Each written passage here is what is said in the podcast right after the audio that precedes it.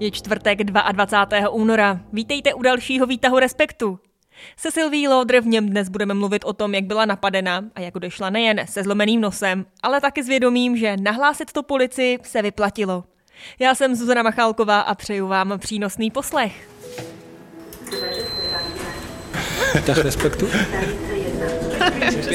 Dnešní Výtah respektu. Nejdřív ale souhrn zpráv. Jak jsme ve výtahu avizovali už dřív, tak dnešek je tím dnem protestů evropských zemědělců. Jen z Česka k hranicím se sousedními státy vyjelo kolem 3000 zemědělských strojů. Vadí jim hlavně byrokracie a množství kontrol, což řeší zemědělci napříč Evropskou unii a proto už několik dní protestují farmáři v Polsku, no a k té dnešní demonstraci se přidali i ti ze zbytku V4, Německo nebo balkánské země.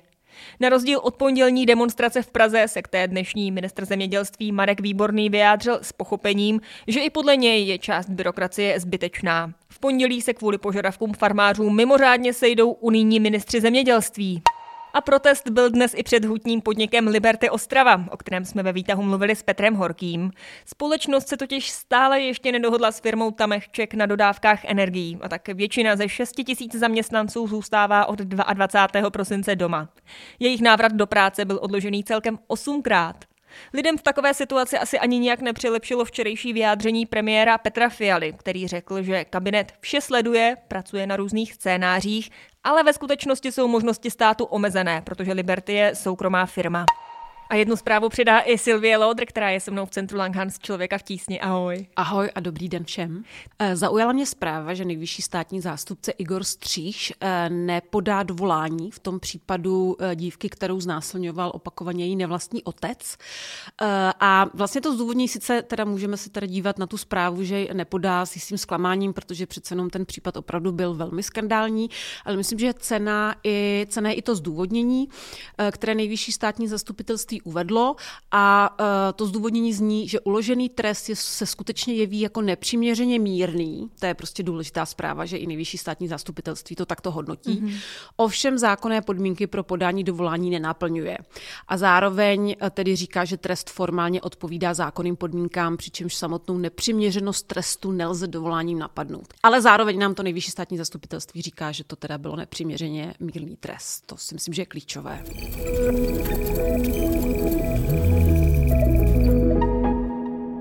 Dnešní Výtah respektu. Hey. Se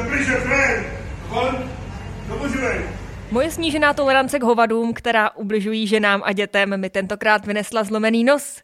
Tak Sylvie začíná jeden z svých facebookových příspěvků, který se před pár dny zveřejnila a týkalo se to události, ze které je i ten zvuk. A kdy ty se vlastně na veřejnosti někoho zastala a na základě toho si byla napadena, tak co se prosím ti přesně stalo? V jednom obchodním centru v Praze uh, jsem vlastně viděla muže, jak tak jako směrem uh, k ženě s velmi malým, asi tříletým dítětem vykřikuje něco o ukrajinské špíně Brně, pak začal v podobném duchu eh, pokřikovat na prodavačky v pekařství a pokračoval v tomto duchu. A já jsem udělala tedy to, že jsem ho okřikla, řekla jsem mu, ať toho okamžitě nechá a on v reakci na to eh, mě fyzicky napadl, přičemž eh, to nebylo žádné jako extrémní napadení, to bych ráda jako sdělila, nebyla jsem hospitalizovaná, něco podobného, jsem vlastně OK, nemám ani otřes mozku, ale mám teda zlomený nos. Pořád je to můj nos, ale mám ho, mám ho zlomený. Jenom, aby posluchači věděli, tak já jsem si představovala, že když se vrátíš do práce, tak budeš zafaťovaná a nepoznáme tě, tak vůbec ne, nejde to absolutně na venek poznat, ale jsme rádi, že jsi v pořádku. Jak to potom vlastně dál pokračovalo? Došlo tedy k tomu útoku, on nějakým způsobem odešel nebo zavolal někdo mezi tím policii? On vlastně utekl trochu přede mnou, protože jsem si to nenechala líbit. Byla na místě ochranka toho obchodního centra a byla na místě svědkyně, která mi eh, jako velmi pomohla eh, minimálně třeba v tom, že mě podpořila eh, v prozbě, kterou jsem směřovala té ochrance, aby policii zavolali oni. Já jsem trochu instinktivně tušila, že když prostě tu policii přivolá ochranka obchodního centra, že to bude bráno více vážně, když zavolá nějaká paní prostě zjevně ještě otřesená Přijela pohotovostní jednotka policie, která se pohybuje po městě a zároveň jsem vlastně řešila, jestli si mám nechat zavolat záchranku. Bylo mi vlastně trochu žinantní zneužívat eh, služby záchranné, hm, služby rychle, ale pak mě začala bolet hlava, začala se mi trošku točit ta hlava, tak jsem si tu záchranku uh, zavolala. Vypověděla jsem tedy to, co se stalo té pohotovostní jednotce a záchranka mě odvezla do nemocnice, kde jsem teda šla na urgentní příjem.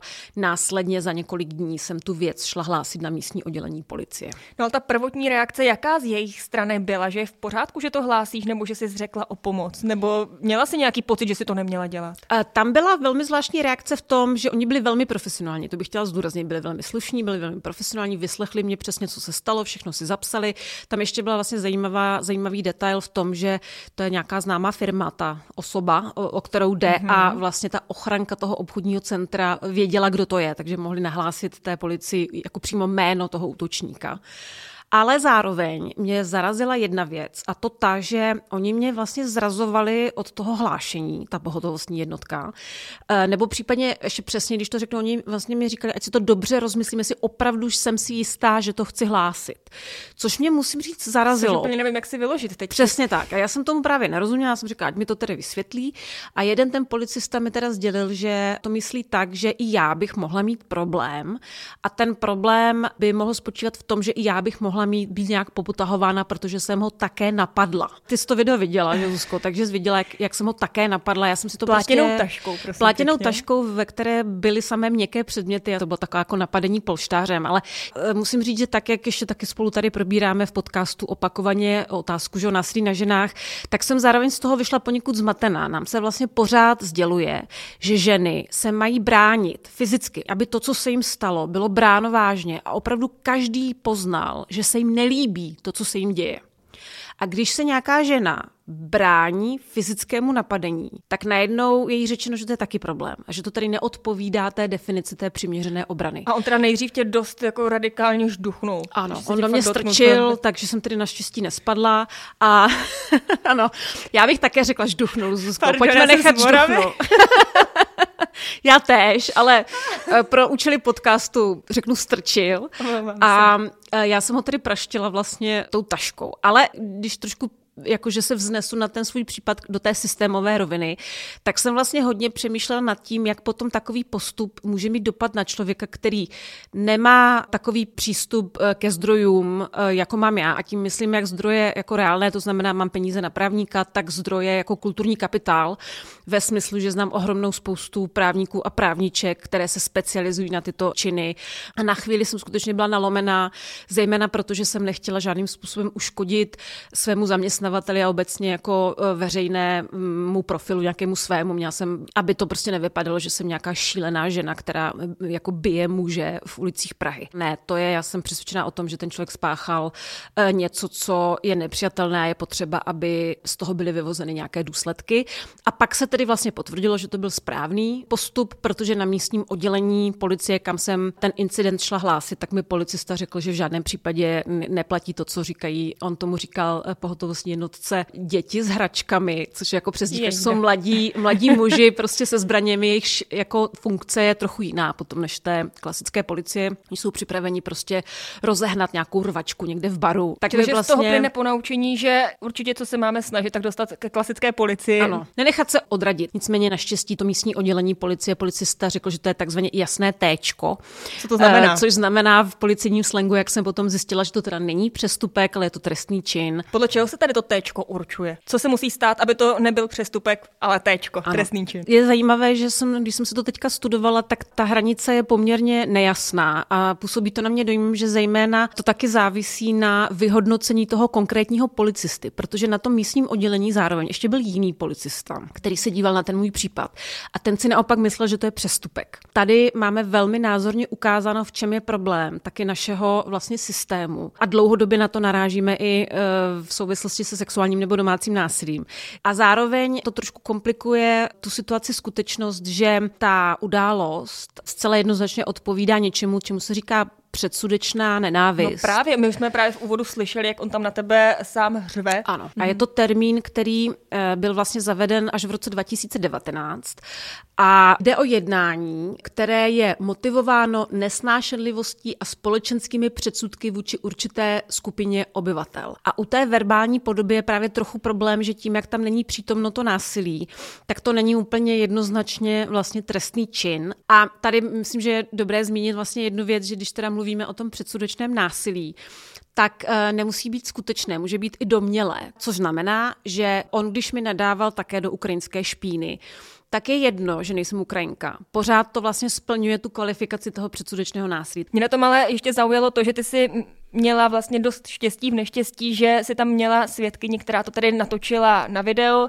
takže máš nějaký důkaz. Ale jak rozhodující ten důkaz je pro to, aby to byl přestupek trestný čin, aby se tím policie vůbec zabývala. Je to komplikace, když někdo je svědkem nebo přímo účastníkem něčeho takového, ale nemá žádné důkazní materiály. Ten policista na tom místním oddělení mi vyloženě řekl to, co my známe i jako novináři, že obraz eh, vydá za tisíc slov a považoval to za velmi výmluvný tedy eh, důkaz. Přičemž ale v tom mém případě ještě bylo eh, jako důležité to, že se to odhrálo v obchodním centru, kde jsou kamery. Ale fakt je ten, že je důležité nějaký takovýto obrazový nebo video záznam pořídit, ale zároveň neplatí, že když nemáte video záznam nebo obrazový záznam, že to není možné hlásit. To je vlastně podobná situace situace jako u případů, kde prostě nejsou žádní svědci. Ale já jsem třeba měla tedy velké štěstí, že jsem na místě uh, měla fantastickou ženu, která mi nejenom to natočila, ale také mi potom vlastně jako velmi pomohla. Je to paní Irena Kotíková. A děkujeme. Děkujeme jí. Já ji chci ještě vlastně jednou poděkovat při její reakce byla opravdu ukázková. Ona mi přinesla nos, nos na led,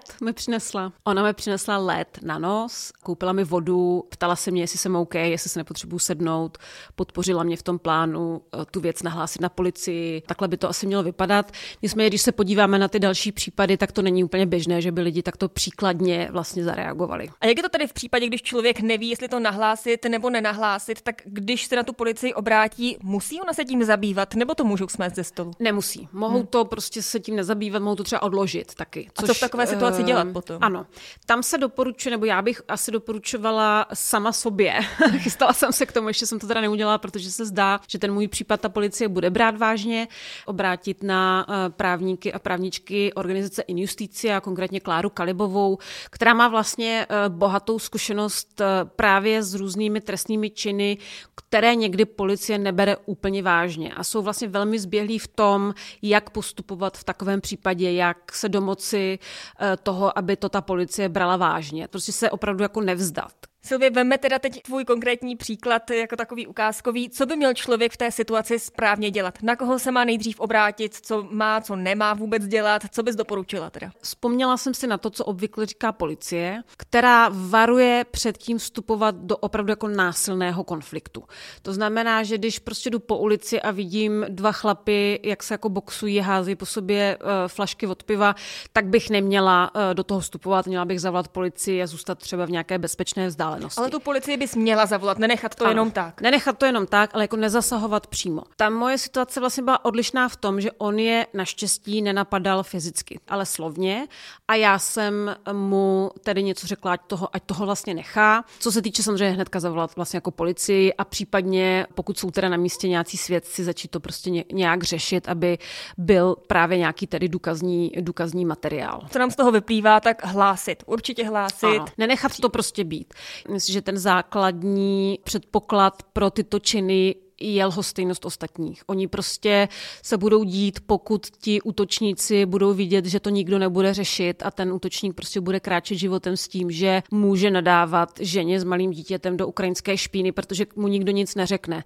Ale v momentě, kdy zjistí, že e, nadávat ženě s malým dítětem do ukrajinské špíny znamená e, mít problém s policií a mm, potenciálně být odsouzen, tak to bude úplně jako jasný signál e, vůči němu, že to prostě nemá dělat. Silvia, já ti moc děkuji za to, že jsi to s námi náma sdílela. Já děkuju. No a na webu Respektu už v tuto chvíli najdete esej od šéf-redaktora Erika Taberyho, ve které hledá paralely mezi aktuálním děním na Slovensku a minulým režimem. A také je tam ještě jeden další osobní příběh, tentokrát od kolegyně Magdy Fajtové, která vás zve přímo od výtahu. Já jsem před čtyřmi lety onemocněla, měla jsem velmi vážný druh rakoviny vaječníků a čtyři roky mi trvalo se tak nějak z toho psychicky dostat. Teď jsem ve fázi, kdy už o tom můžu veřejně mluvit a myslím si, že ta přidaná hodnota toho mého příběhu je, že mě inspirovala Lucie Bytalová, která v roce 2015 bohužel zemřela na rakovinu děložního čípku ale předtím ještě udělala velkou důležitou kampaň, ve které naučila spoustu žen chodit na gynekologické prohlídky. Já jsem byla jedna z těch žen. A díky tomu já jsem dnes tady a zaprvé vás můžu pozvat ke čtení svého článku a zároveň vás můžu vyzvat, abyste chodili na prohlídky, nejenom ženy, ale i muži, prostě všichni, tak byste měli chodit na prohlídky. Výtah. Jo. Výtah respektu. Co ještě jinýho? Dnešní. Výtah respektu. A tady je dnešní výtah u konce. Těším se zase zítra v pět odpoledne. Thank you.